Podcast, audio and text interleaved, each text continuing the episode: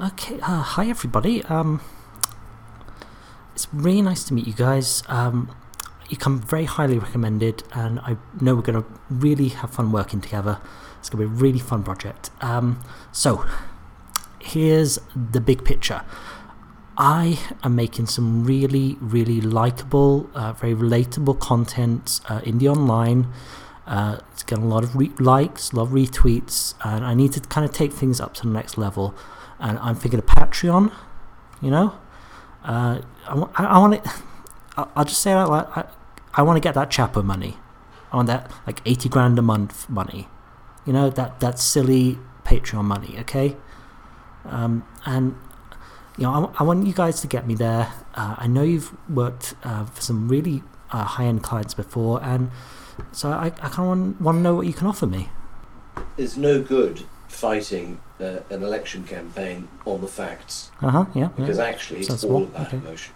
yeah, that makes The big sense. mistake political parties make Yeah. is that they attempt to, to win the argument Oh, rather okay, than yeah. locating the the emotional centre right. of Okay. Like the yeah. issue I, yeah, I, I argue a lot online. and so, yeah. speaking directly to that. Oh yeah, okay, okay, yeah, I, I can see that. I, I, I kind of argue a lot online already, so it's plays to my skills. Okay, um, I, I, I, I'll be upfront. You know, I've I've heard some mixed things about uh, your organization, and uh, I kind of want to keep this, you know, above board, or, or do this all white hat. Okay, just just be the good guys. So. Uh, what kind of ethical means uh, will Cambridge Analytica be uh, using for me to get my uh, content uh, out there and to go viral? Sometimes you can use proxy organizations Uh, yeah, uh, who well, are that's already not- there. You feed them. They are civil society organizations. yeah, that's It's like charity my- group? Charity? No, Like charities or activist groups. okay, And charities. we use them. yeah, okay. Feed them with material, and they do the work. We just Uh, put that- yeah, information that's no. into the bloodstream, the internet, and then and then watch it grow. Give it a little push every now and again, over Uh, time, to watch it take shape. Yeah, that, that actually sounds this that, that's the opposite. infiltrates the online uh, community that's actually the opposite of what I was saying. but with no branding, so it's unattributable, untrackable. Yeah, uh, it's kind of kind of the opposite of what I was saying. Um, uh, yeah, it, I don't know if we're quite on the same page here. Um, uh, ma'am, uh, I don't know if maybe you want to chip in, uh, explain this better. You seem to be the one in charge here, so uh, can you maybe give me a, a little insight into this? when you have a massive propaganda effort to I, I don't like prevent that at all. people from thinking straight because they're being flooded No, with oh, no. false information. And you have people who are searching, trying to make sense of it, but every search engine, this- every no, site they go into is repeating these fabrications. Then, yes, it affected the thought processes of voters. No, no, I, I please, no, I, I, I, I'm, I'm sorry for wasting your time. Uh, th- this is, um, I'm a highly likable and ethical uh, poster in the online, um, easily dozens of uh, highly involved uh, followers, each of whom is, is like a brother to me. And I care for each and every one of the people who uh, follows me online and listens to this show. Uh, and um, if any of them were listening right now, I would tell them that my blood type is A positive, and uh, if they ever need blood or organs, they can always call on me. I'm always going to be there for them. Uh, so I'll bid you good day. We'll say no more of this, and um, I hope you reflect upon your lives. Thank you.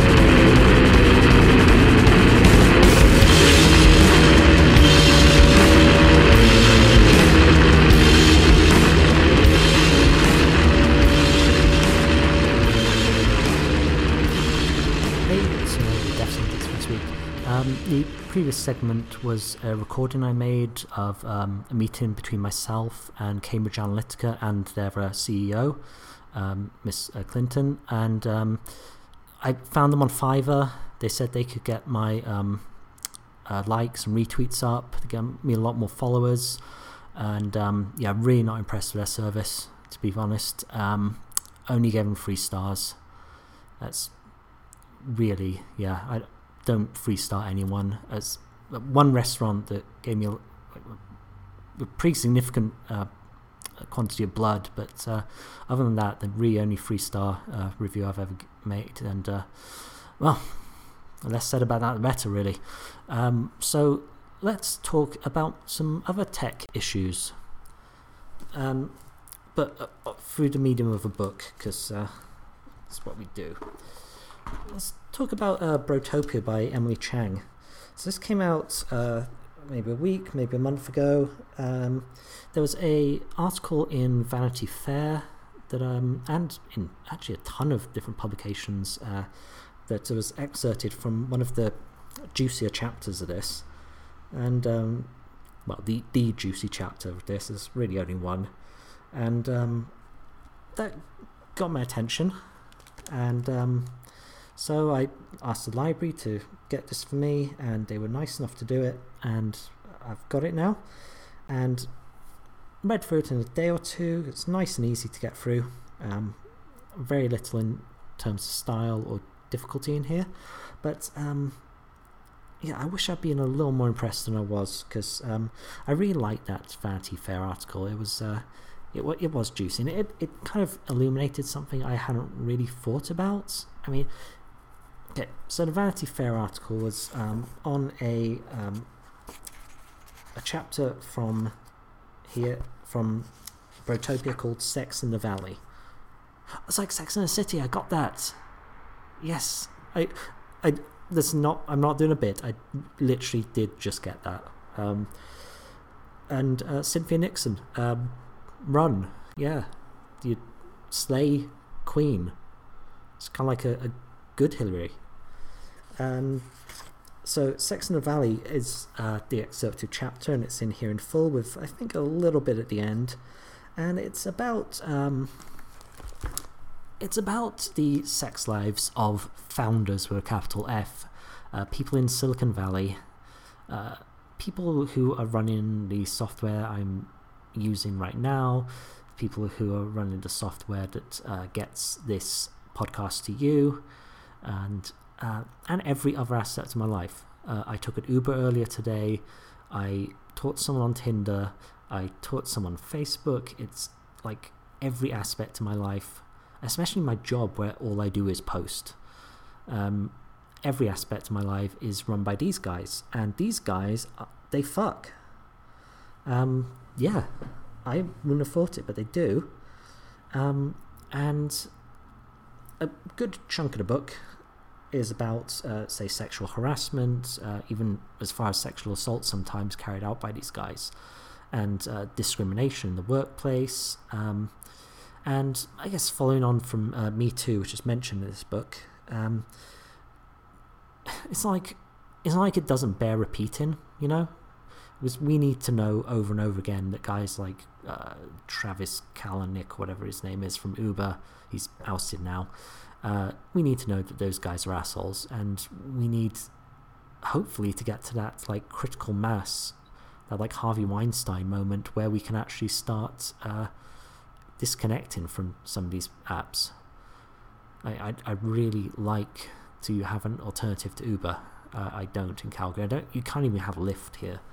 Um, there's either like pay twice as much for a cab or attempt to get a bus, maybe. And um, which I know is it, it's hypocritical of me. I'm a massive hypocrite on multiple fronts. Um, but yeah, uh, Sex in the Valley, the chapter and uh, article came out of it. So uh, basically, the all the founders with capital F, they have these big old fuck parties. They go to like an orgy dome. Orgy dome.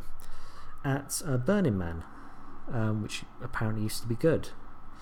And um, they have big old fuck parties in uh, mansions by the sea and like and there were some like uh big names that are that are quite happy with being outed here. Well not even outed in any way that matters to them you know?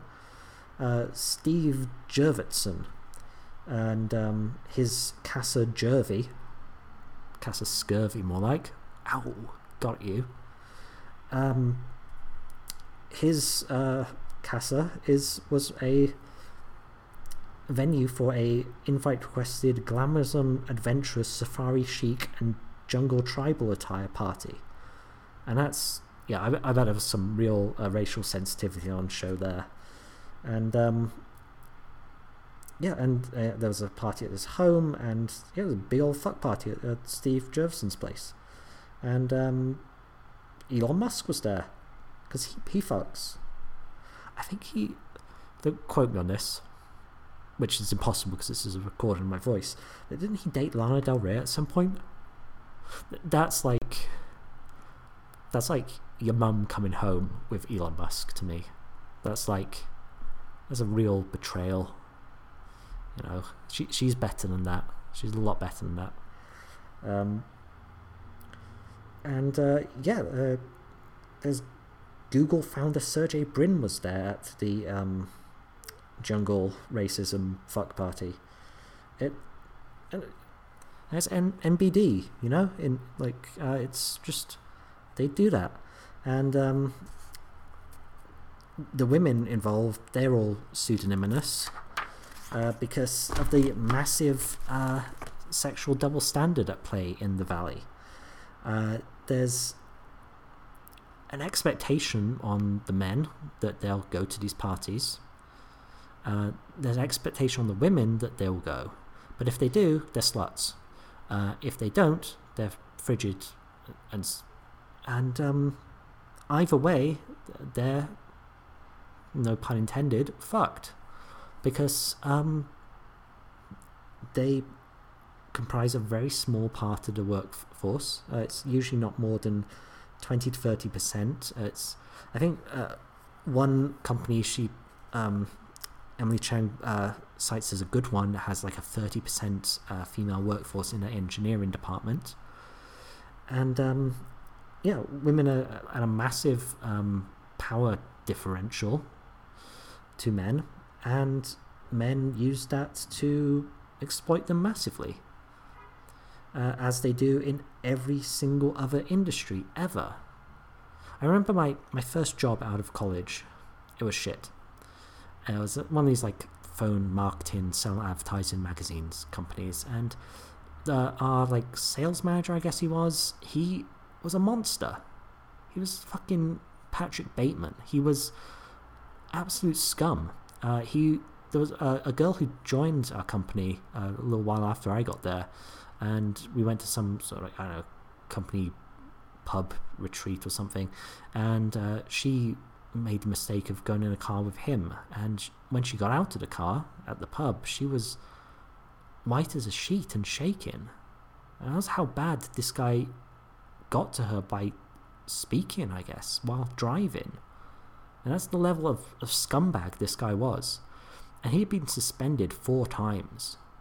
And he always bounced back. He's probably been suspended 40 times by now. Doesn't matter. He's in the boys' club. He'll always bounce back. Nothing matters. No consequences. So that uh, same thing pervades Silicon Valley and Hollywood and uh, publishing. Um, we've had uh, what Sherman Alexie outed. Um, I think uh, the guy I can't remember Daniel Dennett is it? Uh, the guy who is Lemony Snicket in real life. Uh, his thing was kind of just being a tool um, yeah, we've had a, a, bunch of people outed as anything from tools to rapists, and um, keeps on happening, and still happening in Silicon Valley, and um, that, like I say, is the is the juicy chapter. That's the sizzle. The steak is a lot of um, it's stuff you really should know already and if you don't know this, then I don't know what's wrong with you. And um, a big chunk on it is about the, uh, at the start at least, is about the the uh, the stereotypes of what a coder is that uh, has been was de- originally developed in like the 1960s IBM, and is still going, and it's still invoked to um, keep women out, to keep certain men out.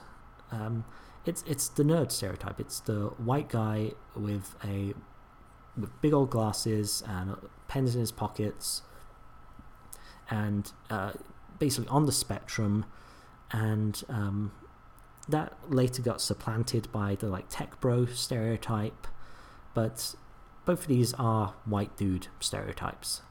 Uh, race is not as a big an issue, but it, it's still a pretty big issue here. Um, um, especially where stuff intersects. Like, there's um, a fair few Asian women who seem to be very much um, uh, fetishized by these guys, and you see that online all the fucking time when you go into any kind of nerd spaces. Uh, it's kind of creepy. Um, and uh, there's a lot of quotations and interviews in here.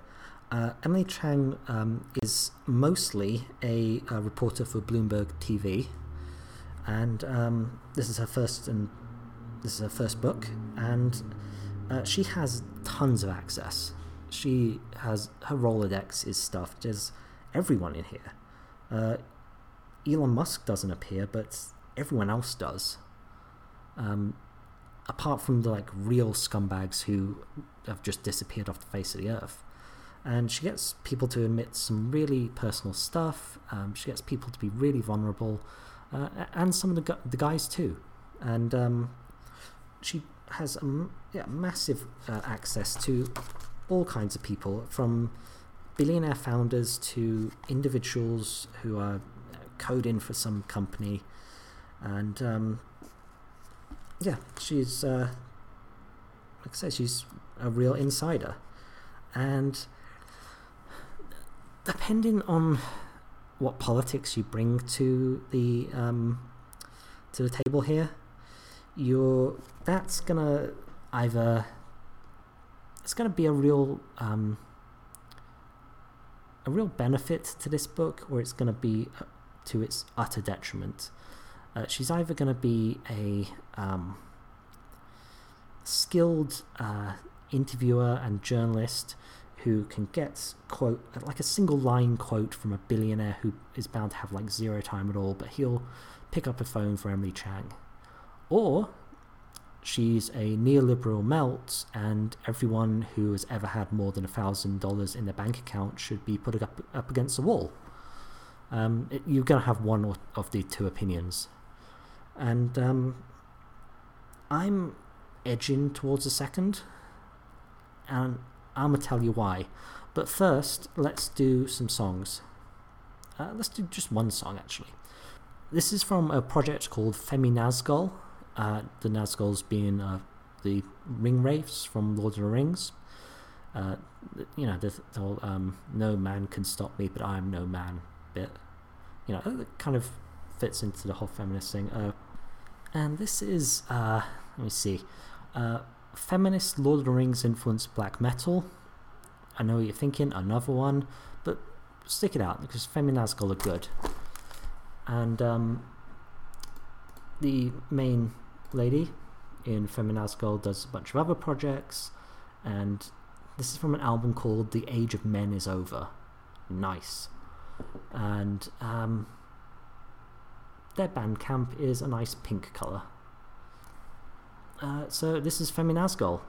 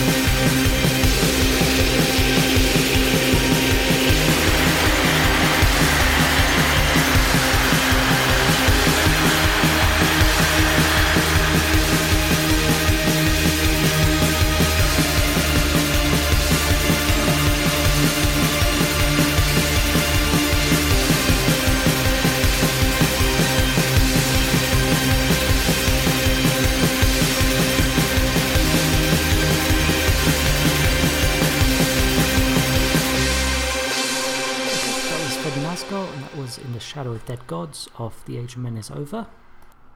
Because uh, every day it feels more and more like it is. Um, in on Bandcamp, where I'm listening to this, it's uh, it gives you little recommendations at the bottom, and it if you like Feminazgûl, you may also like uh, Thrice Woven by Wolves in the Throne Room, great album. Contempt by Couch Slut, fucking classic album, uh, played on the show before. The Unlawful Assembly by Dawn Ray'd, played literally last episode. Uh, the Hunt by Ulvesang, I listened to that earlier today. I was like neofolk, and uh, I'm not a not a massive neofolk fan. Not uh, not exclusively because it tends to be dodgy as fuck sometimes. Uh, just don't really like neofolk. Uh, there's a band called Sea of Bones, uh, Mournful Congregation, also awesome. Noose Rot, really fucking awesome. Um, so they're yeah they're in really good company in um, Bandcamp's algorithm. And um, let's, let's, talk a little more about uh, Brotopia and kind of what I felt was lacking here. Um, I don't want to be one of those, uh, you know, um, the uh, class only Bernie Bros that uh, are literally everywhere and are definitely a real thing. Um, I but I want to. I would like to know from this book Okay, a bunch of things. Well, let, us start off with a, a, relatively superficial one first. Uh, there's a chapter here on Gamergate, and it's so weak. It's a really weakly written, mealy mouthed chapter that uh, gets things wrong, and worse than that, leaves out some really, really important details. And at one point, um, kind of makes it seem that. Uh, Zoe Quinn, who is was the like main target of Gamergate, is a a kind of peripheral figure next to Brianna Wu, and b uh, had maybe slept with five guys in order to get like paragraph long reviews of her free um, game she made in her spare time, like you do. Uh, it's um and I am fairly sure that um, Emily Chang has, instead of um, speaking to Miss Quinn, has actually spoken to her ex-boyfriend who wrote an 8,000 word um, manifesto slash slut shaming spasm uh, and posted that all over the internet and uh, caused Gamergate in 2014. She quotes him. She doesn't quote Zoe Quinn at a point. Uh, quotes a lot of Brianna Wu who is the meltiest of melts and um, incredibly neoliberal and quite annoying. Um, but um, and um, yeah, the uh, yeah, I'd, I'd, I'd quite enjoy if um, we could actually point out here that all of Eron Gjoni's uh, bullshit was bullshit. Um, that he's a horrible person, and um, that he that this whole thing was uh, he lit the fire, but the flames were fanned by literal Nazis, not even like prerogative Nazis, like literal guys with literal swastikas tattooed on their literal chests, and um, there's uh, not the the word Nazi even I don't think conservative comes up here. Um, even misogynistic doesn't come up in here, and not even in reference to the game Beat Up Anita Sarkeesian. Uh, and um, women have long experienced derogatory representations of their gender in video game content, as well as a general invisibility in the wider video game genre. Yeah, no shit. Like that bit in uh, God of War where like Kratos like rips women apart for no particular reason and um, that bit where you like bang the button to make him have a foursome harder, and uh, and it's like still a thing. Um, there is still like you can still go on Twitter and look for the Gamergate hashtag, and there are still idiots trying to keep it going. And um, yeah, we like you can you're, you're allowed to go hard on Gamergaters because they're loser scum um, they're either more loser or scum. maybe are equal parts loser and scum. They could be entirely losers, could be entirely scum, but they're loser scum, and you don't have to like step around their feelings in a book that's coming out on like a major publisher. Um, especially when you have like 100,000 Twitter followers and a platform on like a TV network. You, you don't need to get their side of the story because their side of the story is insane.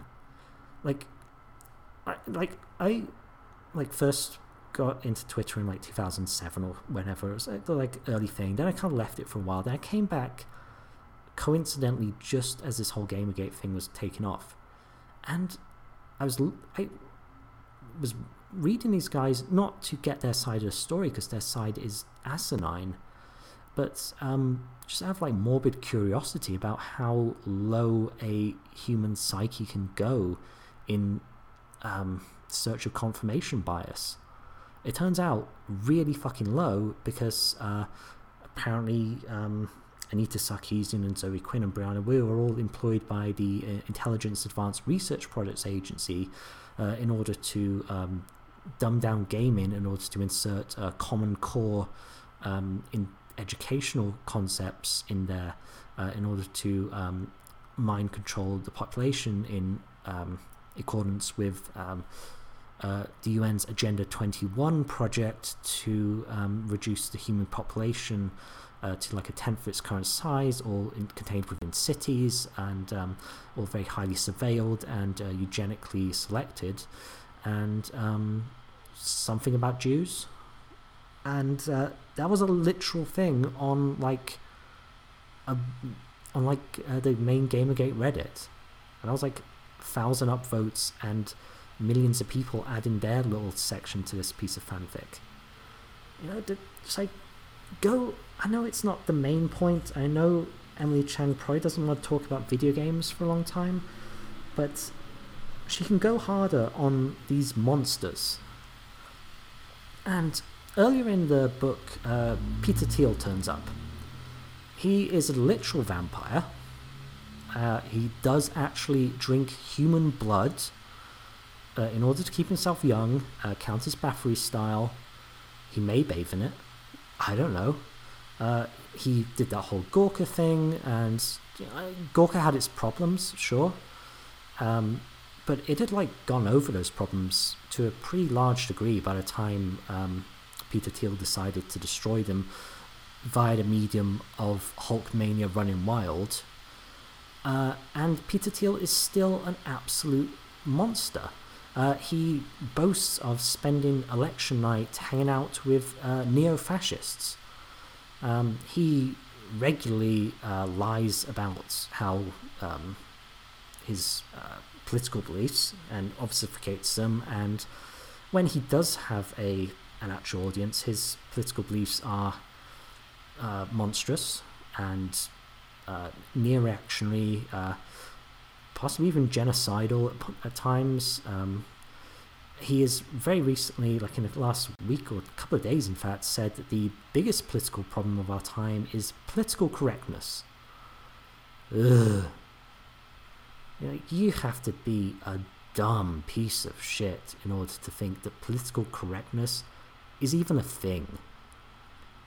Uh, you gotta be the dumbest motherfucker. And uh, shout out you, Ricky Gervais. And um, yeah, she doesn't. Emily Chang doesn't delve into his uh, political beliefs very deeply. She doesn't locate them on the spectrum left and right, and like the well, on the spectrum that leads up until fascism, because it gets in there. Uh, it's closer to like that kind of neo-reactionary tendency, and um, forget his uh, Curtis Yarvin, I think his name was. He's the guy who uh, hung out with um, Peter Thiel on election nights and like cheered on their their guy. Um, yeah, Peter Thiel, absolute monster, and um, deserves a much more thorough roasting than he gets here. Um, and that uh, is a little bit of uh, a kind of a systemic problem in here, which is Emily Chang doesn't talk about systemic problems, or she thinks she does. But it goes hardcore neoliberal. It, I don't want to use the term identity politics because it's an asinine term made up by stupid people uh, to excuse themselves for not being polite or nice. But essentially, the, the problems uh, that Brotopia identifies and the solutions that are given are ones of individual bad actors uh, being bad people, making the wrong choices, and if they made the right choices and were good people, um, the demographics of the of Silicon Valley would change, and from there, the uh, software and apps and so on that they make would get better attuned to real users, real lives. Um, you know, there wouldn't be like facial recognition apps that don't work on Asians and stuff. Um, and I don't want to say that isn't true. Like, I'm sure if everyone on Earth became a really nice person, things would get vastly better very quickly. But they'd start getting vastly better in that we'd take a look at the systemic problems that are underpinning all of this. Like, I don't think the word patriarchy appears in this, even maybe in a quote from someone else, but uh, Emily Chang doesn't want to talk about how there is this ideology here, and there's a politics behind it. It's it's a right wing conservative reactionary politics, often uh, literally fascist politics. We call it alt right or whatever, but the alt right's dying, so let's go back to calling it fascist again. Uh, yeah, there's no real attempt to say there's no us and them in this, you know? Everyone is all in a wonderful big tent, even the baddies, and they just need to get their acts together, hire, hire more women, and better decisions will be made. And this is very uh, ripped from the headlines book.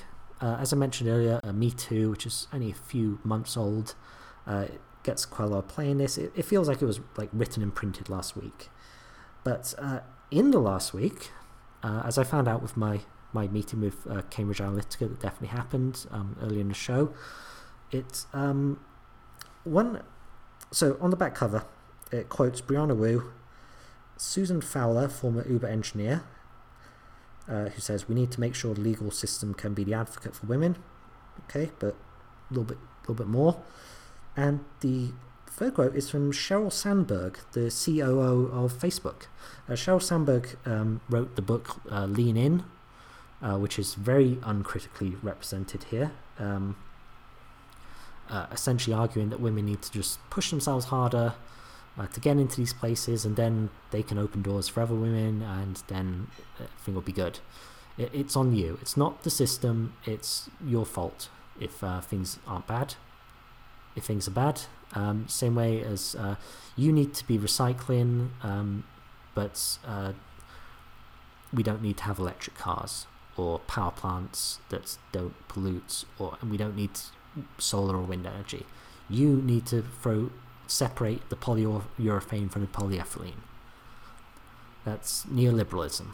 Consumers uh, making choices will somehow sort things out, and um, yeah, Sheryl Sandberg's company, Facebook, probably heard of it, uh, is now implicated in a vast uh, multinational conspiracy to um, elect Donald Trump and to uh, destroy my own country through idiotic um, withdrawals from the European Union. Uh, there's probably way more we're going to find out about this. This is very tip of the iceberg stuff. I don't want to sound like you know Eric Garland or whatever his name is now, but um, yeah, this shit's actually it's, it's, it's real. The P tape is real. Confirmed. P tape confirmed. Uh, by the time you like like there is a a good chance that by the time I'm done editing and uploading this, someone, uh, Stormy Daniels' lawyer, will have edited and uploaded pictures of Donald Trump's cock. Like, you could be looking at that while I'm speaking. Uh, that's an actual possibility that exists in the world right now. It's not like this weird remote thing. This is like a thing. And this is related to Cambridge Analytica and spies and Russia, and it's and um, Sheryl Sandberg did uh, as the chief operations, as in the doing stuff person of Facebook, would have known about all this shit, and wouldn't have cared. Uh, there's a, a I can guess we can now call a defector from Facebook, uh, one of their uh, security engineers, um, who's basically come out and said that Facebook didn't want to know about security issues, uh, where they pertained to companies, and we now know like state, like these quasi-state actors. I don't know, they're like philosophers from Metal Gear games, from like hoovering up all your information and your friends' information when you play Farmville. Uh, there was like, and this was all on Sheryl Sandberg's watch. She leaned in to a global conspiracy to destroy democracy or something, or at least to make things suck more than they do. That was her. That that wasn't like tech bros.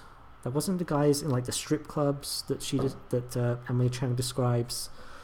Uh, yeah, this was uh, a woman who is like kind of revered as one of the leading uh, lights in female Silicon Valley.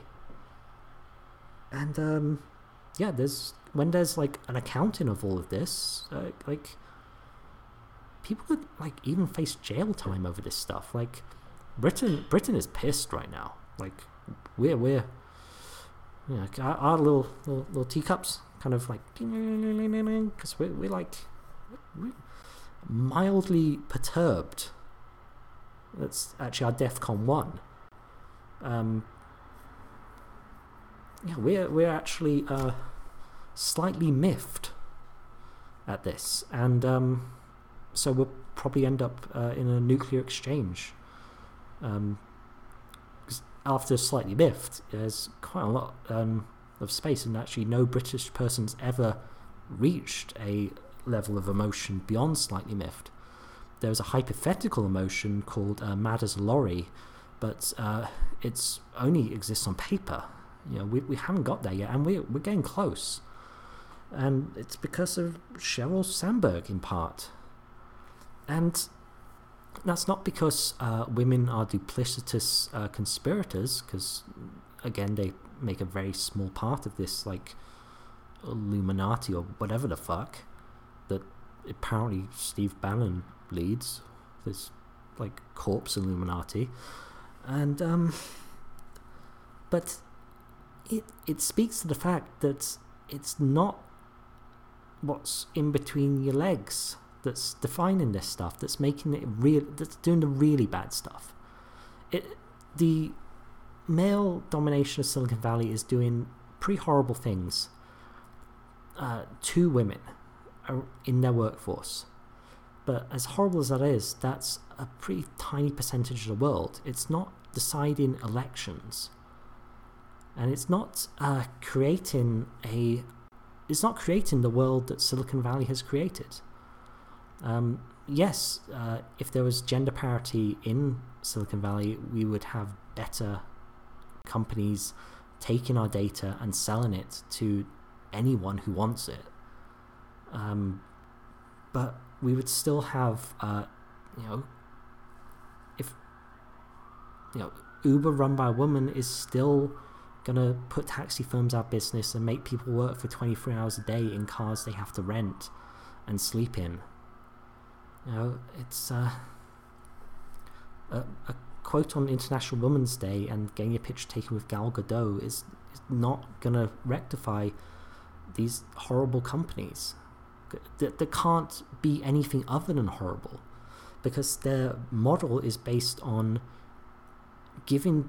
It's either like the Amazon and Uber model, which is like give people something at such a low price they can't afford to not get it and work at a loss for so long that you destroy all your competition and then uh, you're the only game in town.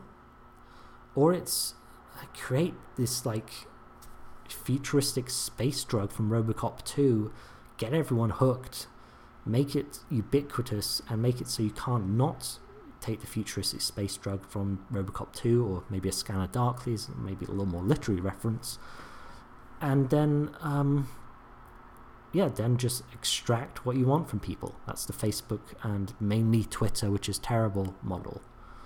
Um, yeah, I, I want to get off, I want to get offline so badly, and I realize I'm literally a voice on the internet, and a very good Twitter account, just post after post of gold uh, at Death Sentence PC. Um, but yeah, I would so want to get off this internet, but I feel like I feel like I've got a state like almost save people from this.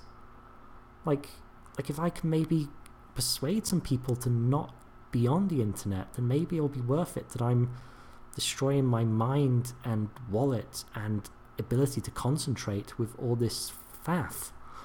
And um, yeah, that's that's not in uh, Brotopia.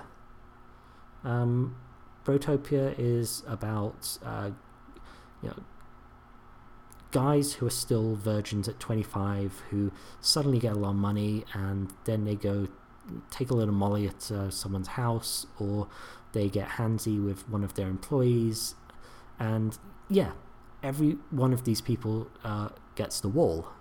Um, and or you know we could just go to live and let die route uh, just sink that whole thing into the San Andreas fault but um, that's not going to fix a systemic issue because it's the fact that they've got to make money is the problem. And the only way to make money since we've like taken all the low hanging fruit and sent all the jobs to China and you know, fucked everything so badly through neoliberalism. And the only way to make money is these idiot scams like uh, Juicero and f- fucking Theranos.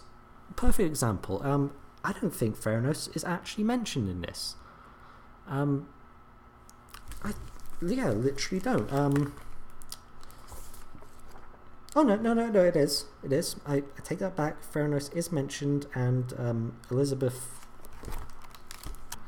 uh, Elizabeth Holmes is uh, her well part of her uh, plight is uh, mentioned here because obviously, like uh, like a lot of new stuff has happened on that whole front in the last few weeks. I think she's got like all her money was taken away. Um, Theranos is bankrupt. Good.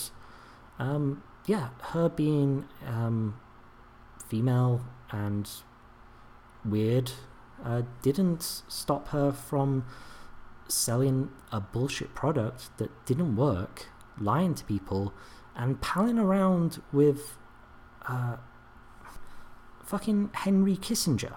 He's on the board of Theranos. Henry Kissinger.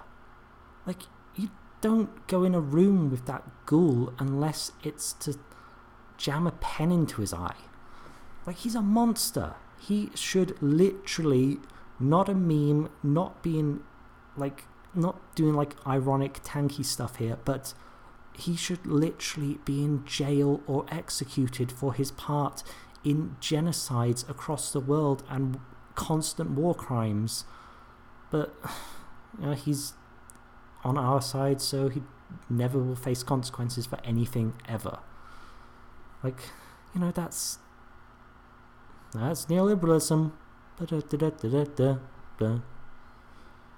You know, um, yeah. So the these kind of and yeah again not call- no one gets called out for working with fucking bloody Kissinger on his throne of skulls or whatever he sits on nowadays.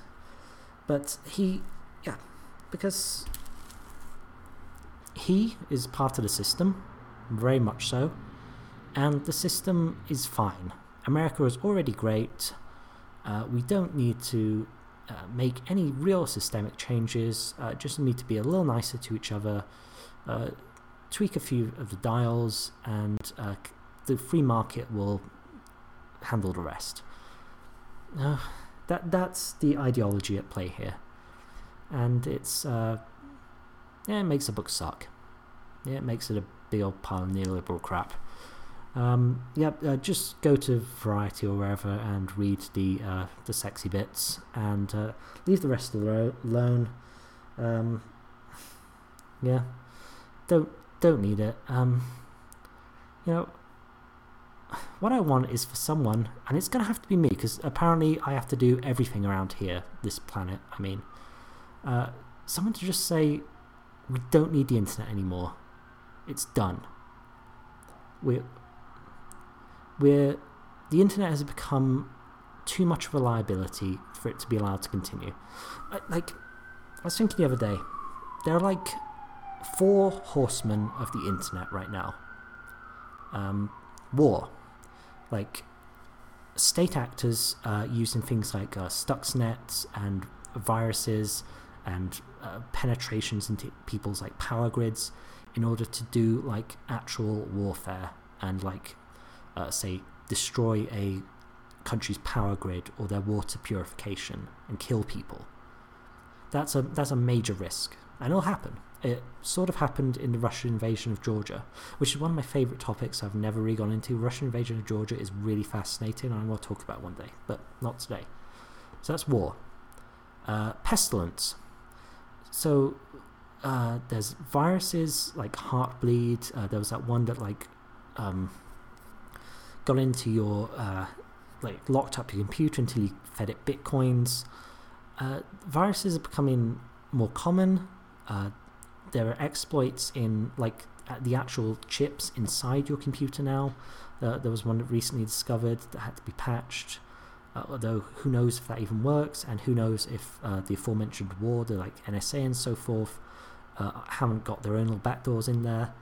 Like the amount of just pestilence online uh, is going to make the internet unwieldy, especially when there's like an internet of things, when the internet's in your car, when you start when you can't start your car in the morning without a Russian voice coming through the um, speakers asking you to give it bitcoins uh, if you want to use your car.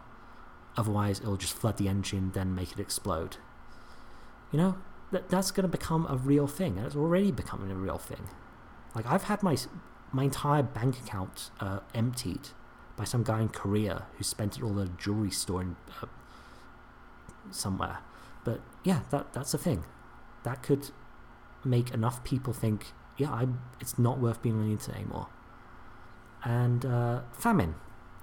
The internet doesn't give us anything of that sustains us. It doesn't give us anything of real value. You know, it's it gives us these distractions. It gives us these labor-saving devices like being able to call a cab without talking to someone. But it doesn't it doesn't nourish us. And i don't want to be like a book guy and say like books they will nourish you. Because most of them are shit.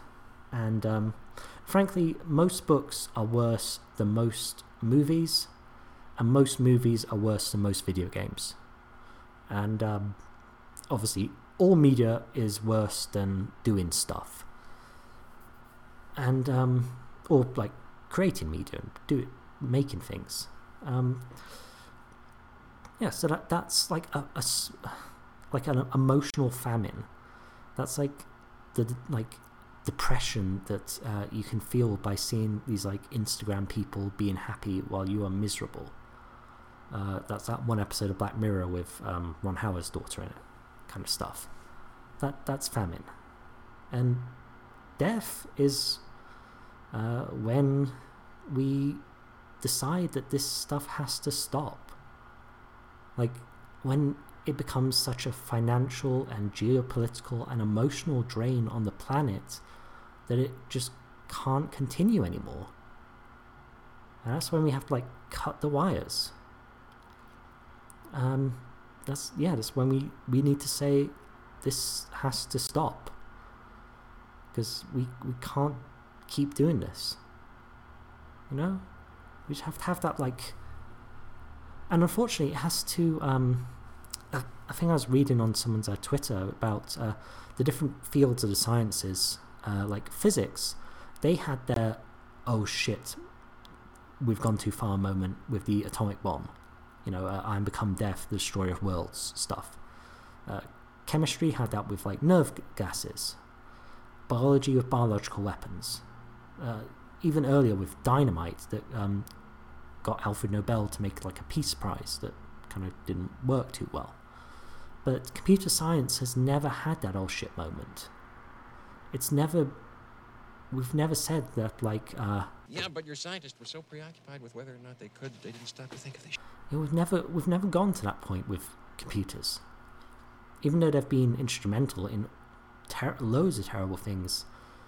Uh, we we need to get we need to, unfortunately, as a species, have our nose shoved in the shit of the digital age.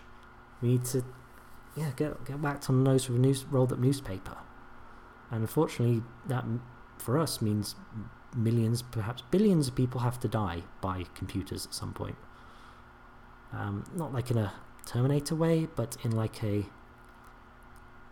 a virus destroys all power to the entire North American continent in midwinter.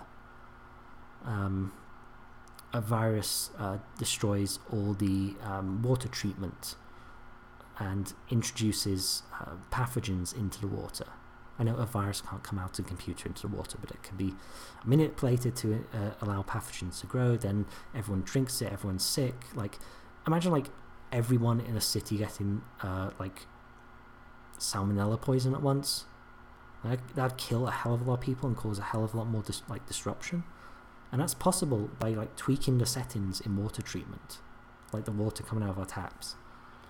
Imagine every car on the road uh, just going insane.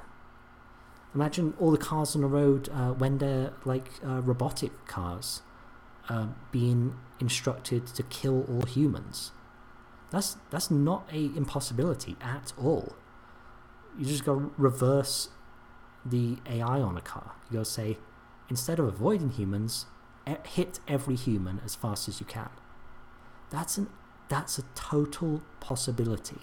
And the companies who are making these things google uber and so on um, uber's uh, autonomous vehicles have actually just uh, taken their own life just like yesterday. The companies making these they're going to cut so many fucking corners because everyone always does with everything because they have to make money and you can only do that by cutting corners nowadays or just selling shit.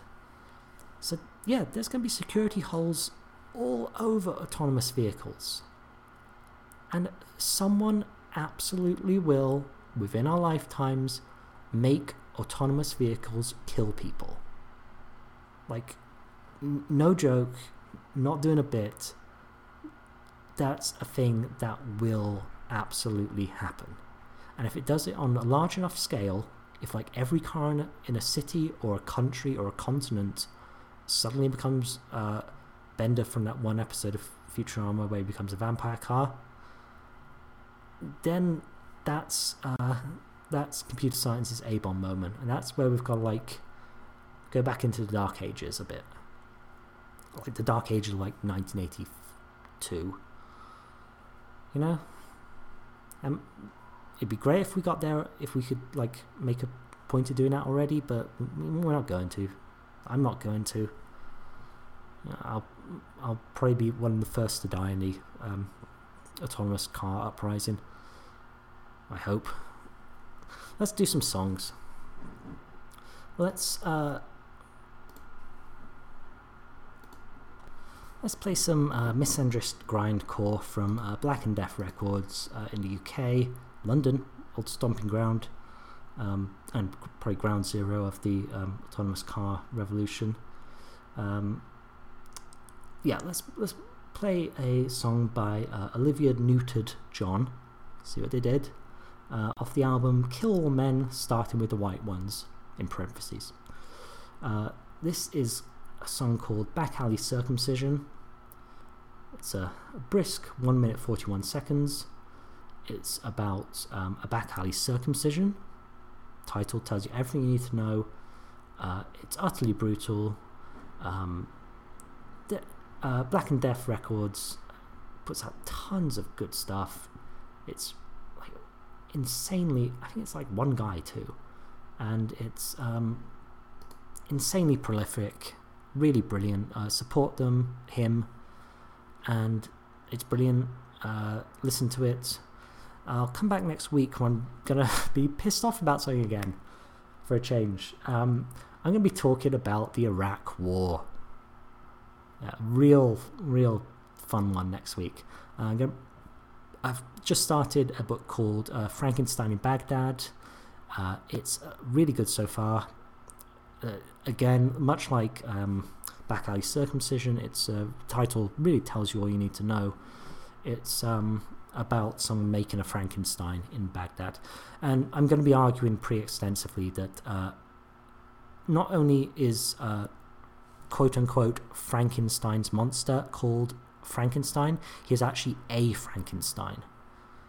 So tune in for that one. That's going to be um, it's going to be a four-parter, seven hours, um, entirely about the etymology of the term Frankenstein, and um, I'll probably talk about the Iraq War in there as well because uh, no one does anymore. We just kind of forgot about that one, even though like the most powerful and influential country in the world uh, committed genocide and killed a million people for no reason.